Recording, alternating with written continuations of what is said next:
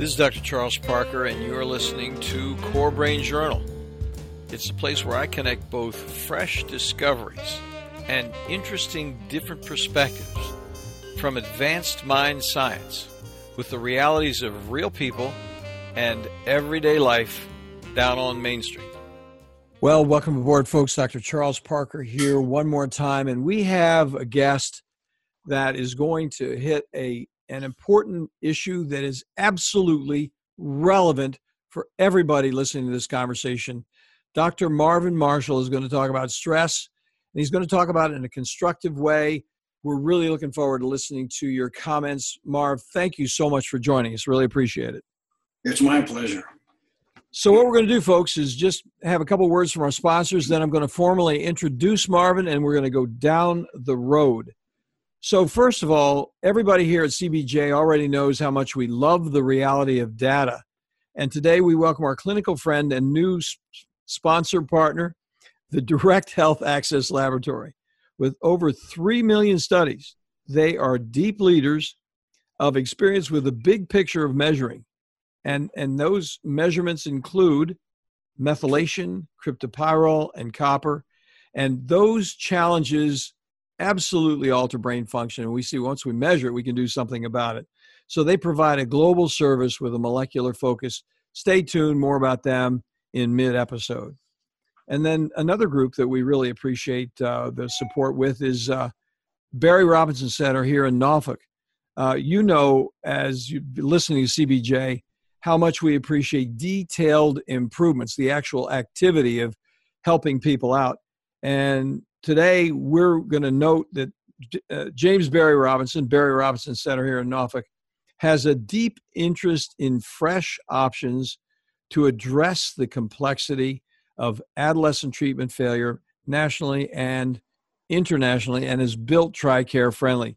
We really like those folks, and we've had an opportunity here in Norfolk to share children, teens, and families on the path to healing right here in Norfolk with them. So, from personal experience, I can say they're doing a fantastic job.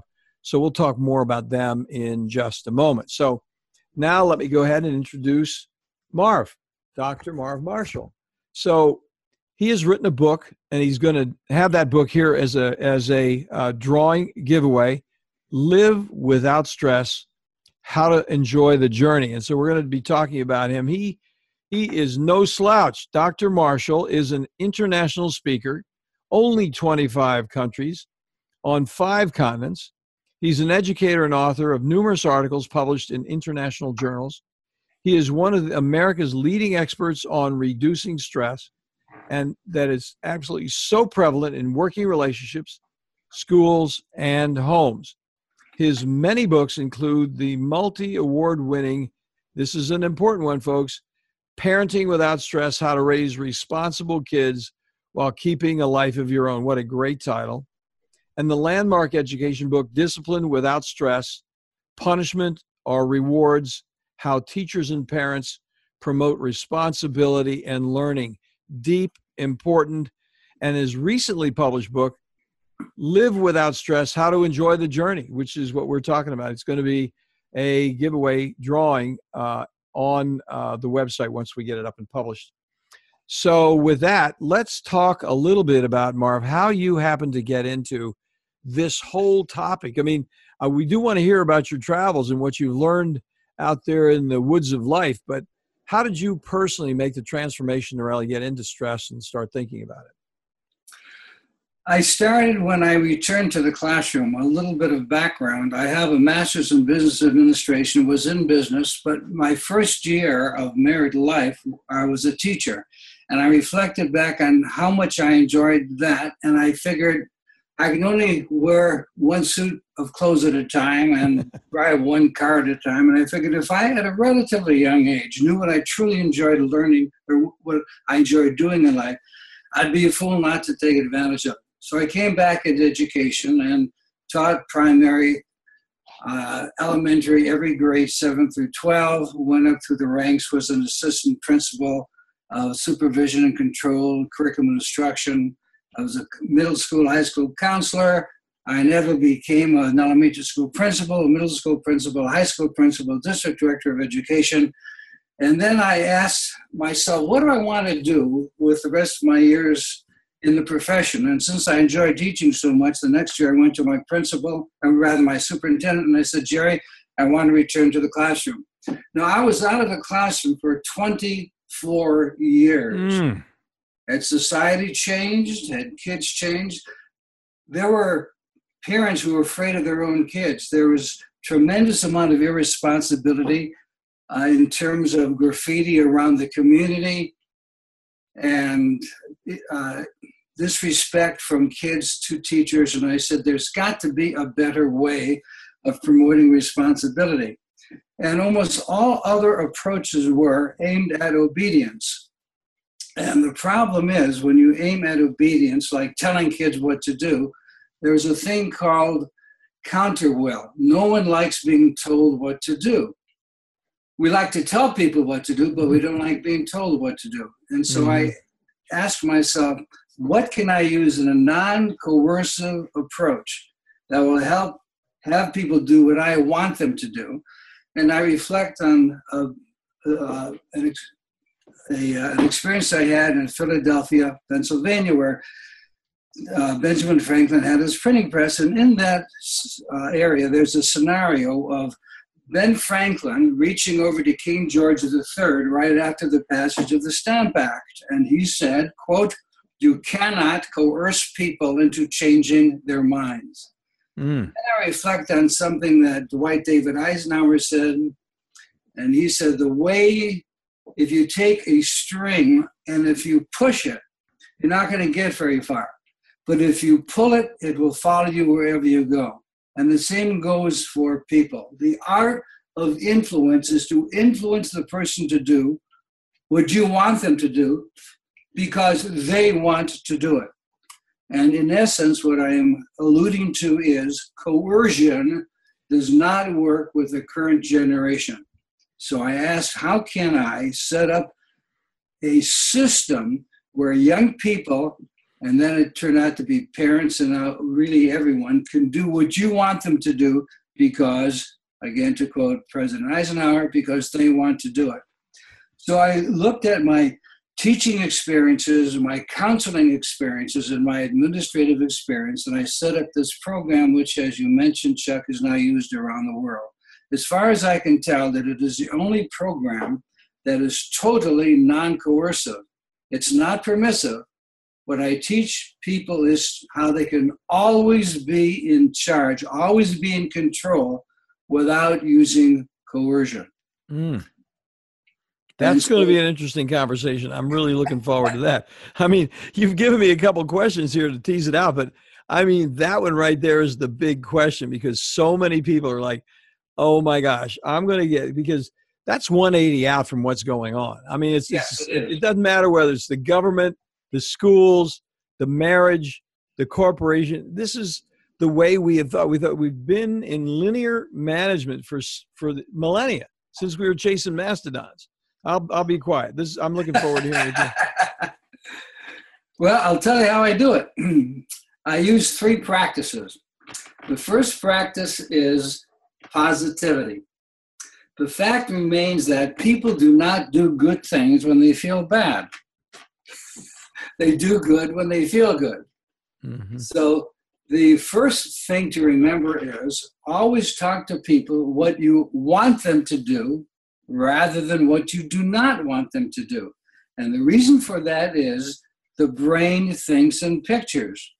You can think back on your last dream, not that you remember the dream, but dollars to donuts, you did not dream in words or syllables or paragraphs. You dreamt in images and visions and illusions. Mm-hmm. That's how the brain operates. So, therefore, if you want someone to do something, you talk to them in terms of what you want them to do, because that's how the brain operates. And Henry Ford made, uh, among his many quotes, one that I really love because it's so accurate.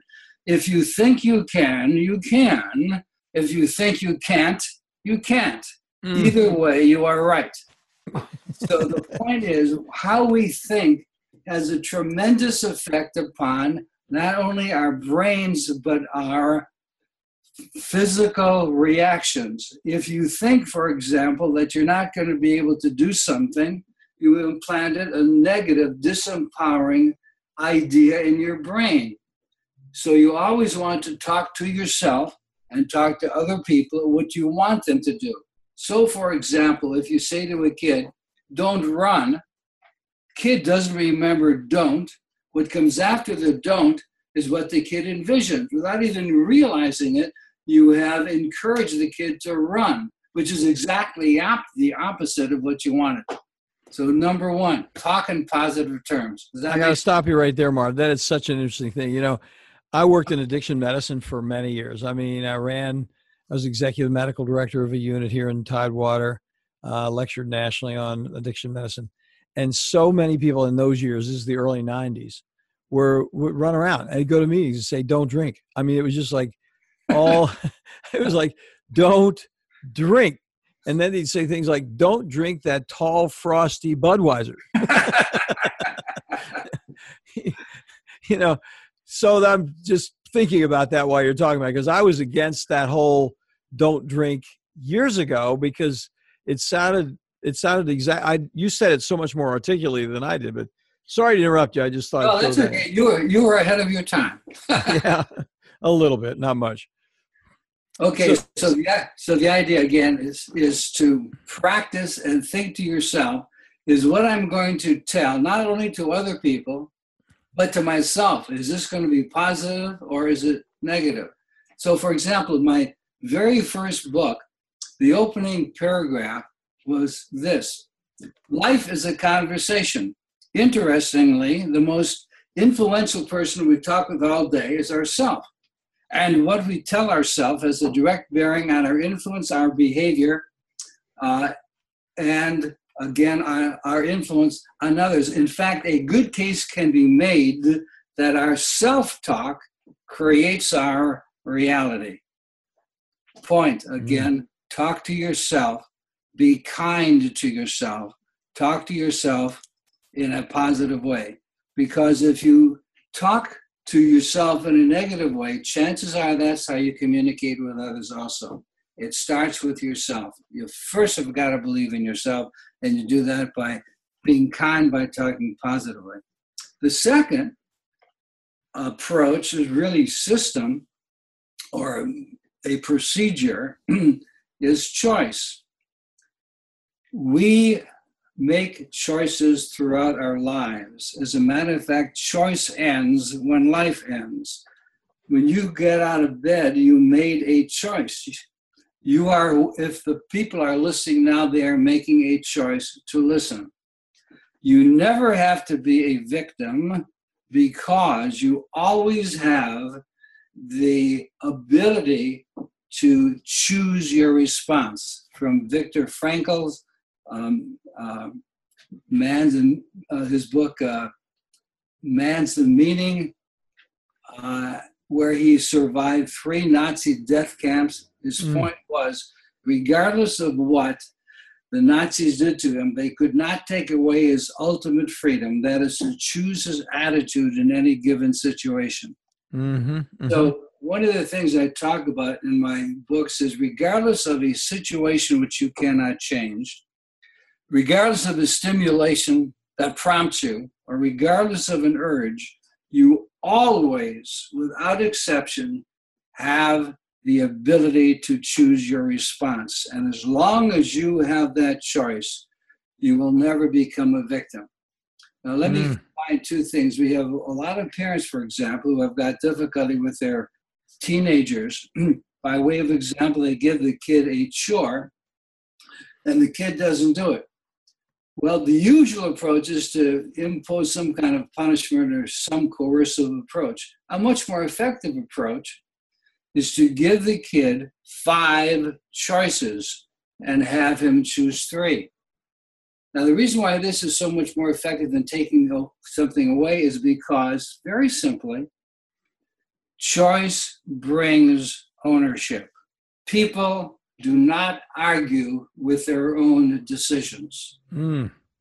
So the idea is to always give choice. I'll always give options. And I'll even say, well, if you don't think this is right, what, even as a classroom teacher, what can, what would you like to do so you can meet the same objective of this lesson?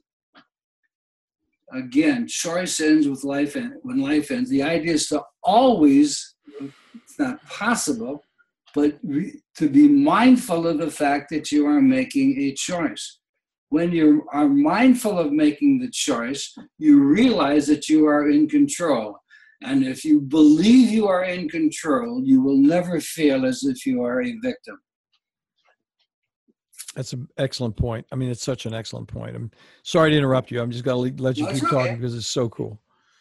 Thank you. Well, the third practice is reflection.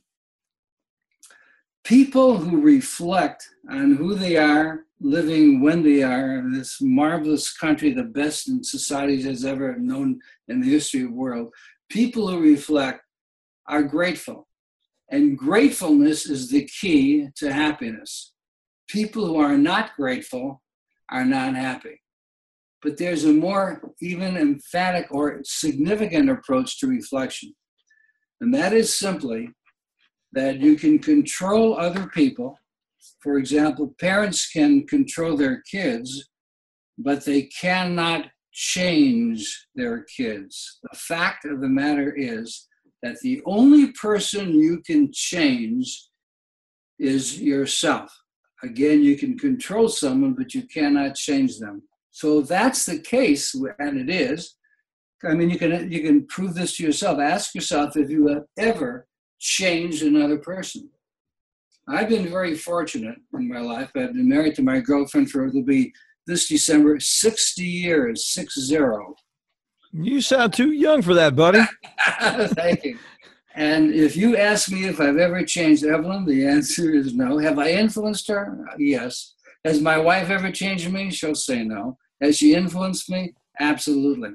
So the trick behind reflection is to influence the person to do what you would like them to do, which I was alluding to earlier. So, for example, if I do something that ticks off my wife, the very first thing I will do is ask myself, Marv, what can you do? I have learned on almost, on almost anything that occurs to me to make lemonade out of lemon. If I tick my wife off, I'll ask myself, okay, as I started to say, what can I do so this doesn't happen again? And by by the way, you may be very familiar with the film Love Story, where the famous quote is, "Being in love means you never have to say you're sorry." Mm-hmm. That's the most ridiculous thing any script ever had in, in any movie. it's everybody's wish. That's right, but it doesn't happen. Except me for being an idiot. Yes. That's right. So, of course, the very first thing I'll do with the, in my mind to be kind, not to myself, not only to myself, but to, to my wife, I'll apologize. But in the meantime, I would have created something where I will let her know that I was wrong. A very simple example. The other evening, we were watching television, and uh, or we were going to watch television, and my wife was making our bedspread. Our bedspread is sort of a complex feat, and I was late, and I wanted to get in bed, and so uh, she was trying to watch a television program that she wanted to watch as she was unmaking the bed. And I was impatient. The next morning, I said, Ev, I'm really, I'm, I'm sorry. You have a right because making the making up the bed or taking it down the bedspread rather is so complex. I don't know how to do it. Every time I do it, it takes you 20 minutes to make the bedspread again. So I apologize and I said you have a certain right to, you know, watch television while you're doing this task that I don't even know how to do properly. So the point that I'm trying to emphasize is you cannot change another person. Now, here's what you can do, since we're talking about relationships, a thing called solving circles. If you can imagine two or a Venn diagram with two interlocking circles. And the usual approach is, let's say, uh, uh, uh, Marv and Ev, I'll use our own personal names, mm-hmm. are having a disagreement. The usual approach is Marv will say to Ev, This is what you've got to do, and Ev says to Marv, This is what you've got to do. But in solving circles, the problem is in that intertwining circle. And so if I say, okay, this is what I am willing to do, it automatically brings the other person who says, well, okay, if you're willing to do this, this is what I'm willing to do. I have done this with four year olds. Any adult can use it in any situation, even kids can use it. It is a simple way to solve problems in a non coercive way based upon the idea that you cannot change another person. What will you do to improve the situation? Yeah, and you really basically in that situation uh, support their work. I mean, yep. there's no Ben. This is where you were talking about just a moment ago, which is the reflection of of uh, gratitude and that's what you did in that situation. You just say, "Look, I'm grateful." Right. so to follow that up in terms of reflection, how do you use it to resolve problems or to get people to do what you would like them to do? And that is the skill of asking reflective questions. Now, there's really nothing new about this. For example, you walk into a store and the salesperson says, How are you today? There's a natural compunction to, to answer. Or if you're involved in a conversation with one other person and all of a sudden you're talking and all of a sudden the other person asks you a question, you generally stop and answer the question. You don't go on in a monologue. And the point here is the person who asks the question controls the conversation. Mm. So, to do this, there are, and my book has a number of different types of questions. So, for example, a, a parent or a teacher is talking to a youngster and says, If you could not fail, would you be willing to try something different? Here's probably my favorite with, with teenagers and really with anyone. The person is really angry. And so what you do is you ask a question because what happens is, I'm going to go on a tangent just here for a moment. First comes the cognitive, what you hear, what you see, etc. It comes in, and then it's almost, not quite, but almost immediately followed by a reaction, a feeling. That if somebody compliments you, you've just heard words, but you feel good. Somebody criticizes you, you've just heard words, but you feel bad. You're watching a movie and the music comes on, it, without even any words or view, it sets you in the mood. Okay, so first comes the cognition, then comes the feeling. So you ask the question Are you angry at me or the situation? The person has to stop and does stop and reflect. Now, because they've stopped and reflect to re- answer that question, the cognition has changed. Now the person is thinking. And it's a simple fact of life that first comes the cognition, followed by the feeling. So you, ask the question, and the person will say, Well, I guess I'm just frustrated. I'm taking it out on you which is a critical point. I'll stop here for a moment. Never take what a person who you love says, never take it personally. They're angry at a situation, and you just have to ask the question, are you angry at me or the situation? And boom, the, the negative feeling of the person automatically stops. It's well, it's, it's very interesting. Now, let's, let's catch that and tease it apart just a little bit because what you're doing, in a way, from Robert Rules of Order, is saying – uh, point of clarification. Yes. You know, all you, you know, you're just sort of um, making it an administrative opportunity. I'm being simplistic about it because yours was much more interesting the way you were saying it. But from a well, operational point of view, you're just saying, you know, I just need to figure this out a little bit. If you could help me out, I appreciate it. And then now I didn't, what I didn't, and the reason I'm asking you this question right now is I didn't quite get the feeling after that is that you would then say your feeling or you would then expect them to say how they feel about that question it's the same idea, or not the same, but it's, it, it's a principle in negotiation. The first person who talks loses. So the person says whatever, and he's, you can see the person is angry. You simply ask the question Are you angry at me or the situation? And you pause. You don't say anything. You wait until the person answers the question because, and here's the key to remember the person who asks the question controls the conversation. Mm-hmm. So if somebody asks you something and you want to stay in control, you learn, and this is a skill that anybody can learn, you learn the skill of asking a reflective question and you put it back on the person. That's how you stay in control in a non coercive manner. And so the feeling then is really you're saying could you just clarify what this is you're actually it's a directive in a way on the uh, cognitive inquiry yes. on the point of clarification just what yes, is the feeling that you're having you're i mean this is you know me or the situation is still a clarification but you you want them to identify how they feel which then they have to come in contact with their feeling and that's the connection with the feeling with the cognition is that correct uh, only partially. Okay.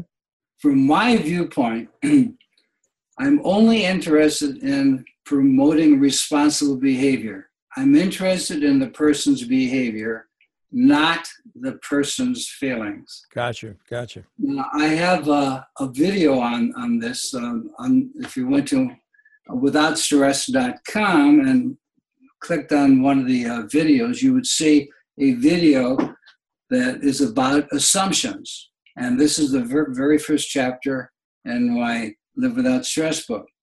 Assumptions, I believe, are the biggest folly or error that most people make. Now, on a tangent for just a moment, my wife is a novelist. She's written six books, and for any fiction writer, the motivation is essential. But for me, I don't care what a person feels. I'm interested in the behavior because from the behavior comes the emotion. If you are doing something negative, you're going to feel negative. If you do something positive, you will feel positive. I am concerned in human relations not with the person's feelings. I'm interested in the person's behavior. Now, in parenting, for example, if I can continue on this road, it's a whole different ballgame. For example, see if you can imagine this. On this is going to be a, a, a vertical line and a horizontal line. On the top of the vertical line is a, uh, a, um, a co- cognition, thinking. On the top is thinking. At the very mm-hmm. bottom of thinking is feeling, so they're opposites. Gotcha. On the left side is doing, and on the right side is feeling. Mm-hmm. Uh, here's my point. My wife, as I mentioned, is a novelist, and so she's in the upper left-hand neighborhood of doing and uh, and thinking. I'm in the upper right-hand corner because I'm always busy, so I'm cognitive, uh, and I'm always uh, I'm, I'm uh, um, uh, let me rephrase that. I'm in the upper uh, right hand corner because I'm always doing something. Okay. Now, my here's my point, the key point. My daughter, our daughter, is in the bottom right neighborhood. She's a feeler and she's a uh, believes that, and she's a, a relator. She, she feels she's an only daughter, but she feels that she does better with other people. Totally opposite from her mother and, and myself here's my key point my daughter will never become like me. I have learned to n- nurture her nature. It's like a, a friend of mine, uh, uh, Jim Cathcart, has a book called The Acorn Principle. And what he basically says is you can take an acorn and you can plant it, you can fertilize, you can water it, and if all goes well, it'll grow up to be a, uh, a, a giant oak tree. Yep that acorn will never become a redwood. It will never become any other type of a tree. So his point is nurture your, your child's nature. So when I started to nurture our our daughter's nature instead of trying to make her like I am, our relationships significantly increase and, and our relationships are, are ideal. But again, it's a it's a it's a it's a way to nurture other people in a non-coercive way.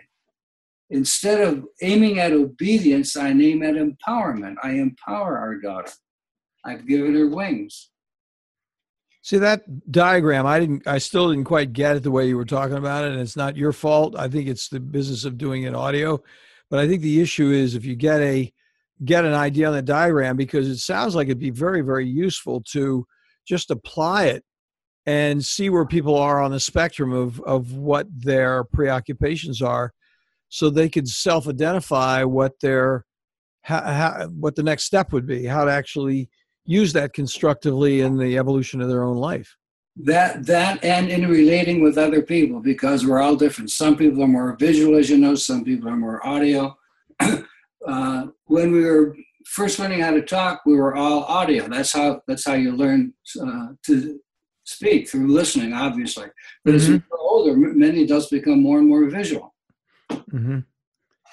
yeah it's funny because uh, for years I was writing poetry, and I and I mean when you get into when you get into that combination, you have a certain audio visual combination. I'll get I'm, I'm getting off the subject, but back back to what you were saying. I think the relationship point that you're raising is absolutely essential, and it's so proactive. I mean, if a person has a concept of where they're going in the conversation, they and uh, I'm just looking forward to reading your book because the issue would be, and I'm going to take that video, I'm going to find it and put it on the show notes, so people who are listening can just pop over to the show notes and and get that get that uh, assumption video because that would be that would it sounds like it's so useful because so many of us over on the science end of you know self-management relationships and so on and so forth are living in a sea of assumptions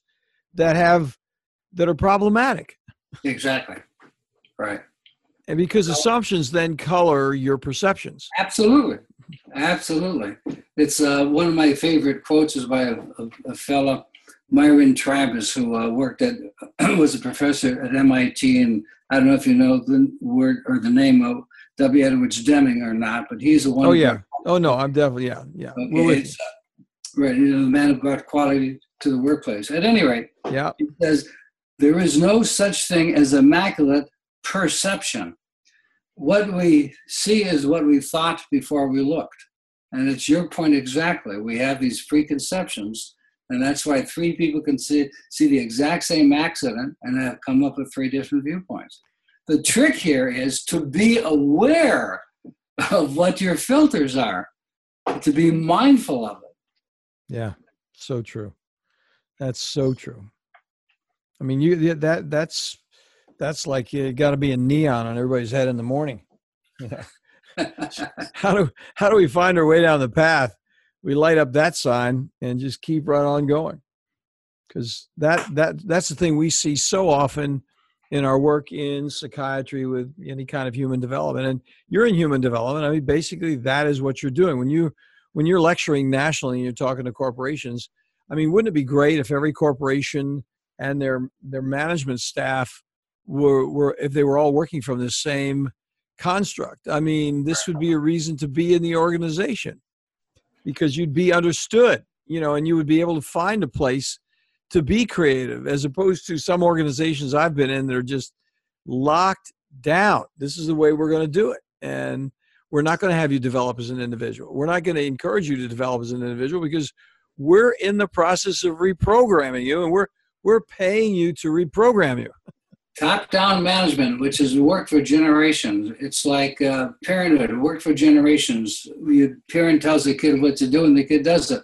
We are in a whole different ball game kids are so independent with their smartphones and so but this really started a few years ago when i was talking to uh, a manager of home depot and he says i can't believe young people today. I tell them to do something and I get, why? yeah. And so my point, of course, is traditional approaches of using coercion are simply not effective with the current generation.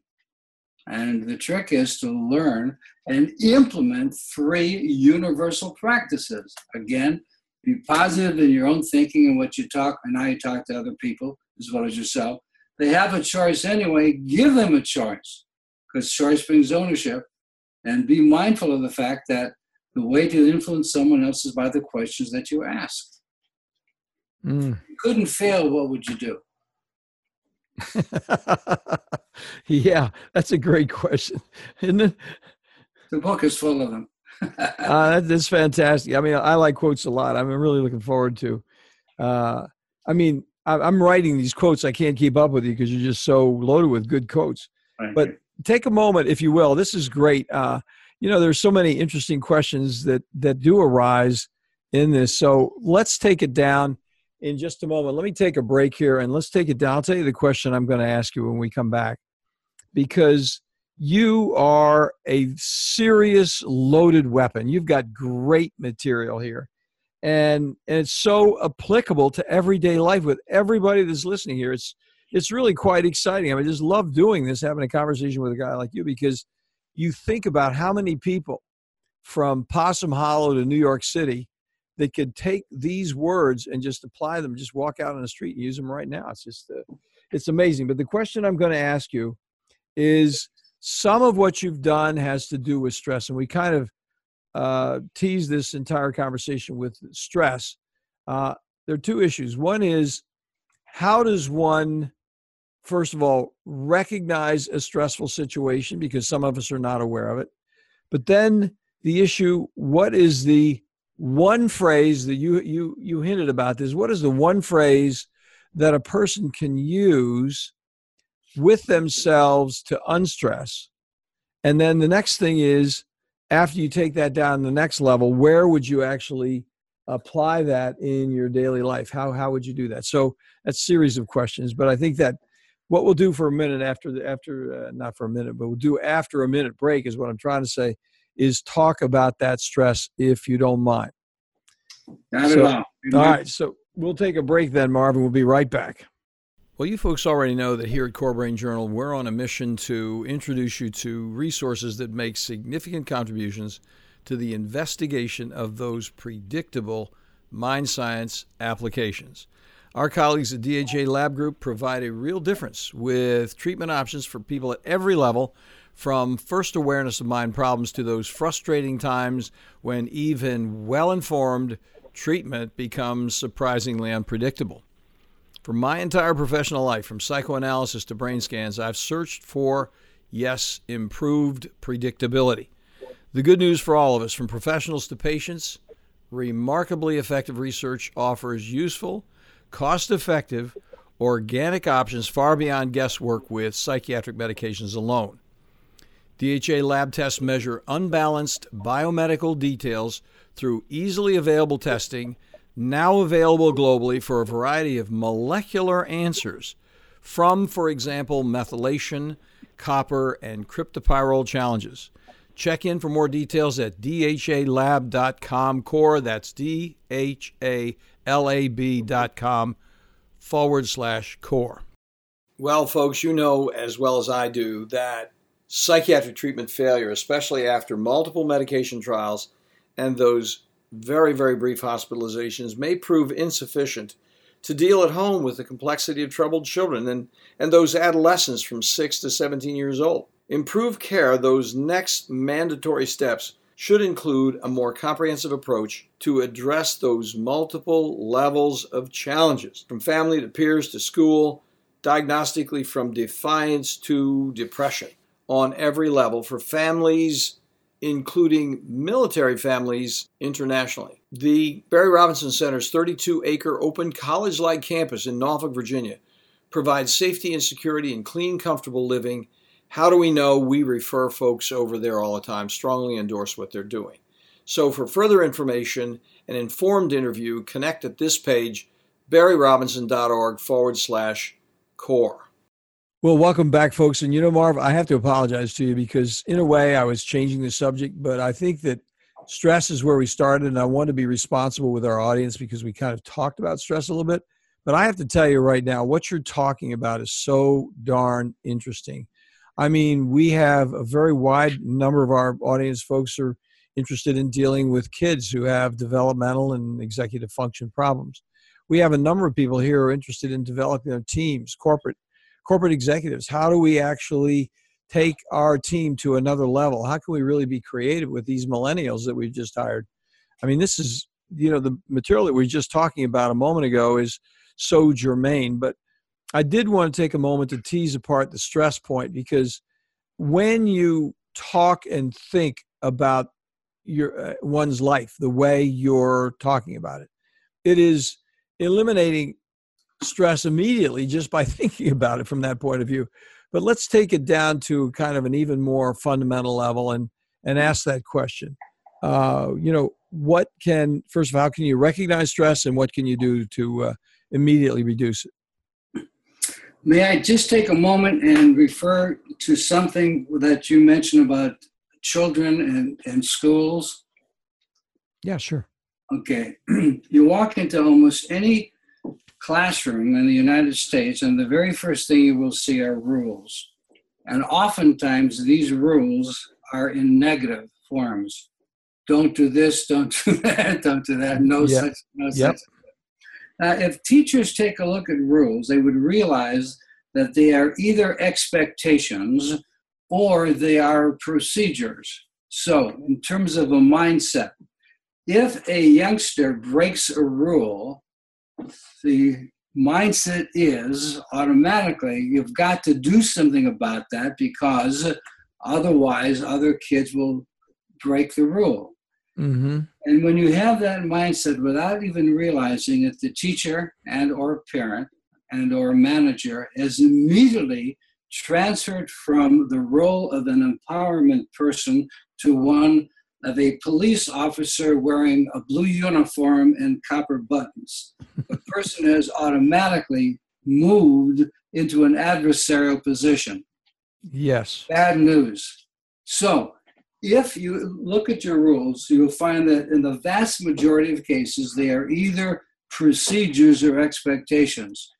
Now, my expectations are on a hierarchy of social development referred to as A, B, C, and D. But if a kid breaks a procedure, doesn't follow a procedure, the natural tendency is to reteach it.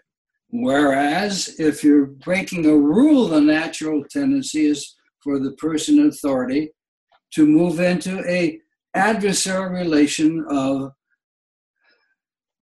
having the person do something. You're mm-hmm. basically yeah. using coercion. So yeah. here's, my, here's my point. Kids, especially the kind that you mentioned, uh, absolutely need procedures. They need structures more than anything else. And so, if you think in terms and teach in terms of procedures instead of rules, the adversary relationships do not come about and you are then collaborating and cooperating and helping and empowering the person rather than enforcing rules. Fantastic point. Fantastic point.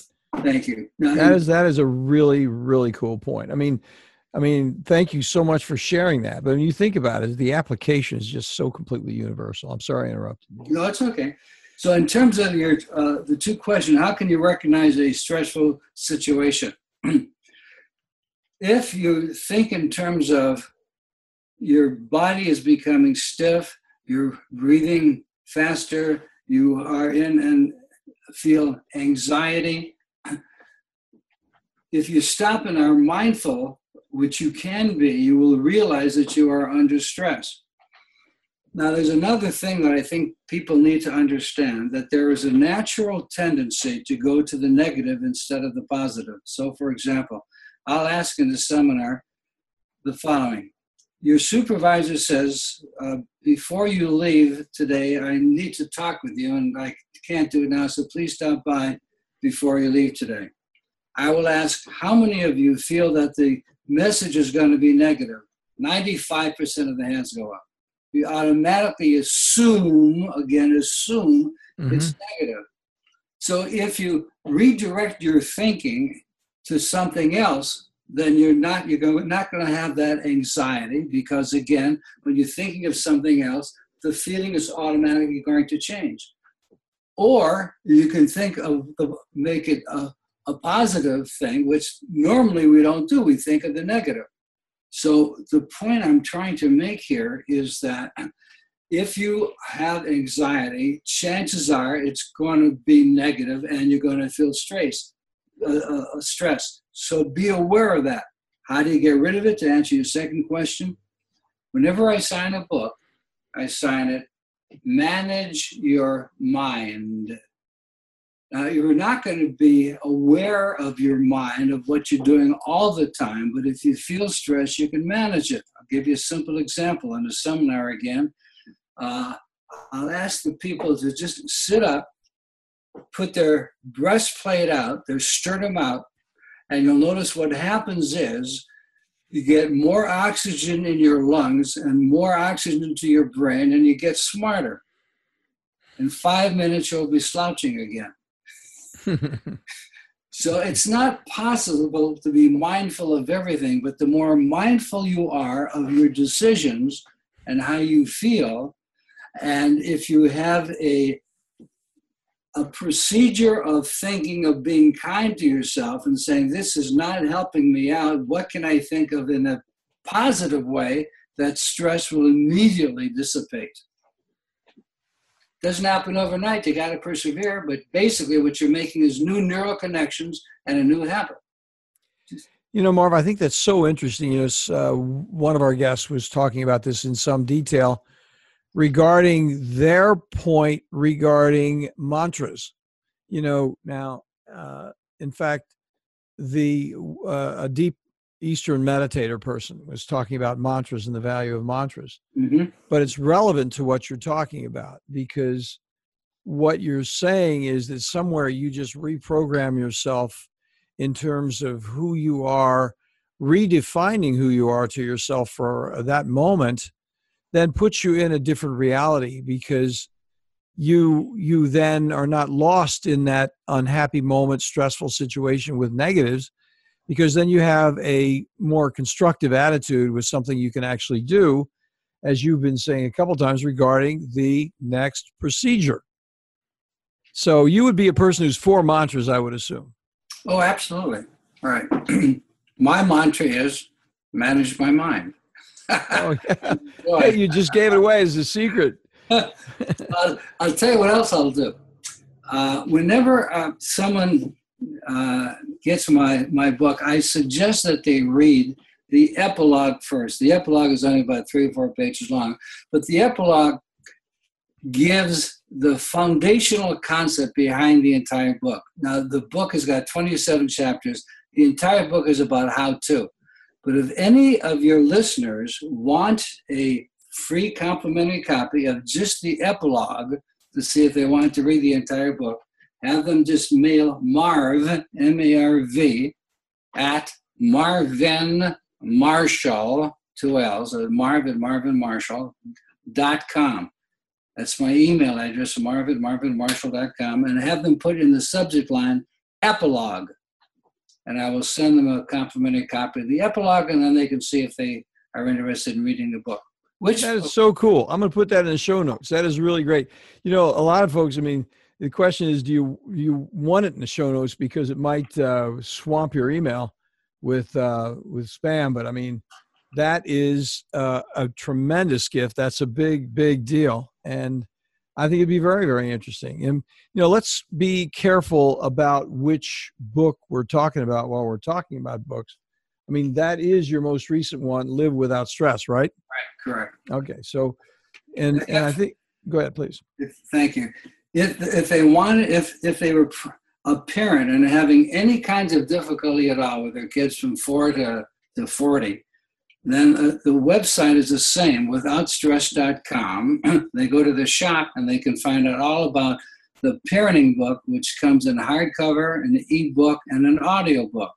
If their person is a teacher and is having difficulty on discipline or behavior in classrooms, then again, withoutstress.com shop, and they can download uh, the Discipline Without Stress book. I'm telling you, it's really a very, very valuable and interesting conversation because, you know, it's it's it's like you have a grid there that just reframes the whole doggone experience of life in an extremely utilitarian way. I mean, it's just like think this way, and you're much less likely to be engaged in some problematic regressive discourse because you're just not you're not going to be loaded with affect. You're actually popping up to a more cognitive, solution oriented approach it's and and you you when we first started speaking, you were talking about negotiation. I mean, it really sets it up. I mean, I think of the number of conversations I've had with conflictual conflictual conversations in situations where you know somebody I didn't agree with them at work or wherever.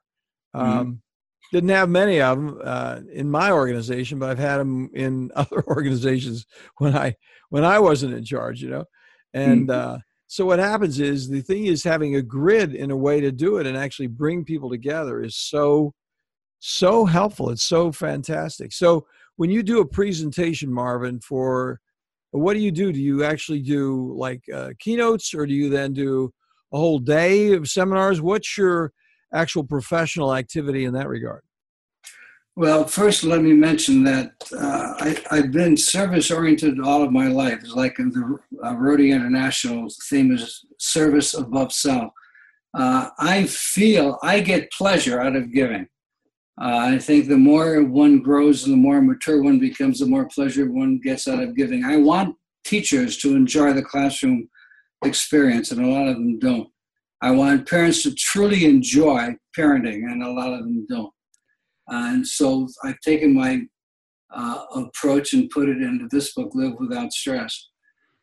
I, um, I just love helping people. And with that in mind, I lost the question that I was going to answer. No, you were talking what happened with the Rotary International. You started actually thinking about well, I know I was tracking with you because you were thinking about uh, the, the question was about your corporate life and and treating corporates and people and and whether you did it as a, a, keynote, which I'm sure you do keynotes, and then the issue because you could say a lot in a very in one hour, you could say a heck of a lot. Right, right. But then you probably do workshops as well. But what happened is, is I think what happened is, is you for a moment just went right into the reality of that moment, which I did too. I was with you, you know, and you started thinking, "Gee, this is so much fun." You just were in in that moment with the people that you were working with. So, what do you what do you actually do? Well, my preference is to put on a full day seminar, uh, mm-hmm. but I, I, can explain my program in uh, one hour, and you can still take a lot of it away with you and implement it. The key, of course, is not only the information. If I just give information uh, and the first the, the participants don't doing it, don't do anything, it's like watching a television program. It's strictly uh, entertainment. My mm-hmm. approach and everything I do is about how to to to have people not only want to, but actually implement some of the ideas that I'm talking about. Mm-hmm. So I've uh, I put on a, a keynote for uh, from 45 minutes uh, to a three-hour presentation when the um, superintendent of schools in Malaysia uh, invited me to present for, to three days in Kuala Lumpur. Uh, mm-hmm. So I'm flexible. It all depends upon what the audience is. I I try to find out what the needs of the audience are and then plan my presentation around it. So, Marvin, do you do simultaneous translation when you're in Kuala Lumpur? I have, yes, I have. Correct. So, do they wear headphones or how does all that work? Yes, both. I've done it with uh, people wearing headphones and with a live interpreter. That sounds like a lot of fun. That sounds very, very interesting because you know the it, it really and i can imagine people significantly changing their lives by you know even i this is this has a i'm gonna sound a little bit uh hokey with this but i mean it's transformational just talking to a guy like you because a lot of it fits with the way people actually are and the way they want to be in the first place mm-hmm. and so that's like this isn't complicated this is what i want to do i mean it's not it, it isn't a leap It's just a reframe, and it's a it's a constructive reframe, which actually diminishes stress just listening to you because you start thinking, "Hey, this is an alternative way to handle this next potentially conflictual situation." Well, let me give you one example in the book. I, I talk about single tasking, switch tasking, and multitasking. And most people have never heard of that multitasking is often not multitasking, it's switch tasking. Hmm.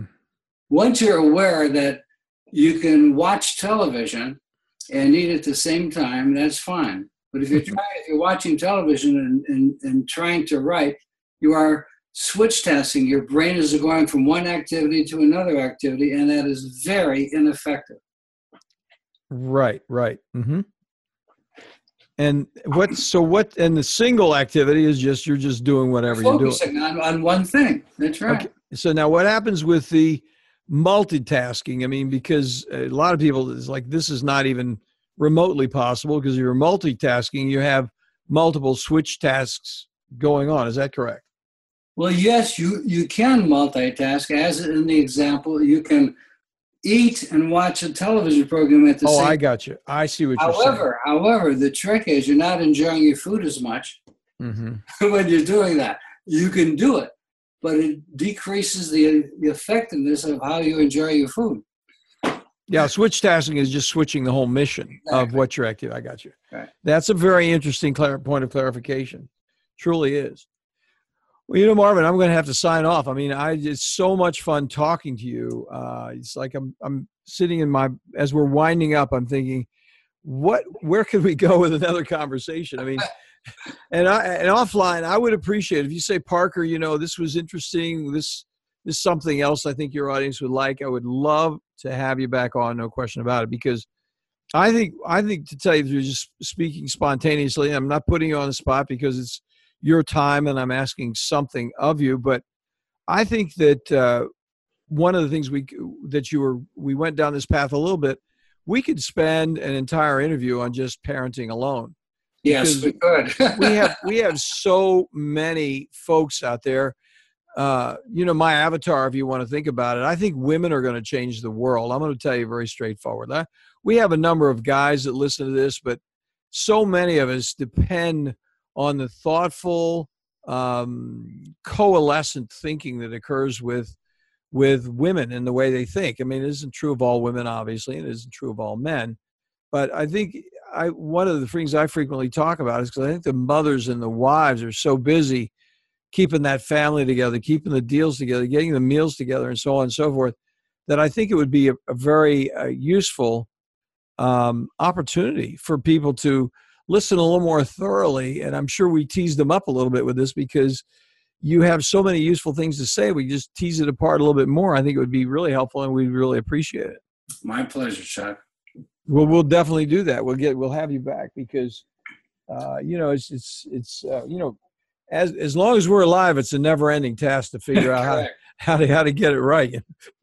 well, one so, of the, one, one of the beauties of being alive is learning. So true. so true. That's why I enjoy doing this and talking to a guy like you because it's so. I mean, if you think about it, there's so many applications that uh, uh, just the, and you do it in such a simple, constructive way. And I say simple in a in a uh, complimentary way because uh, it isn't simple in the actual application. It does require some additional thinking. Right. But but when you actually look at it, it isn't that complicated to get, and that's a reason to go over it a little more and, and actually learn from you in that process. So with that, I think we're going to wind it up. So where would you? You're going to send us to. First of all, thanks again for the Live Without Stress, the drawing. You're very kind to uh, have that for our uh, our uh, audience, and then your website. You said it once before, but let's uh, let's talk about it one more time. Without withoutstress.com. if you go to withoutstress.com, there are different links for parents, for living generally, for teachers. Uh, there's a link to my videos. Uh, every few weeks, I put up a video on stress management oh, uh, that I think you will enjoy. We'll definitely look it up. I really appreciate it, Marv. Thank you so much for taking the time. It's been it's been a great learning opportunity for me. Thank you, Dr. Chuck. My pleasure. Thanks for listening to Core Brain Journal. We're working every day behind the scenes to bring you reports that connect research benches with those street trenches.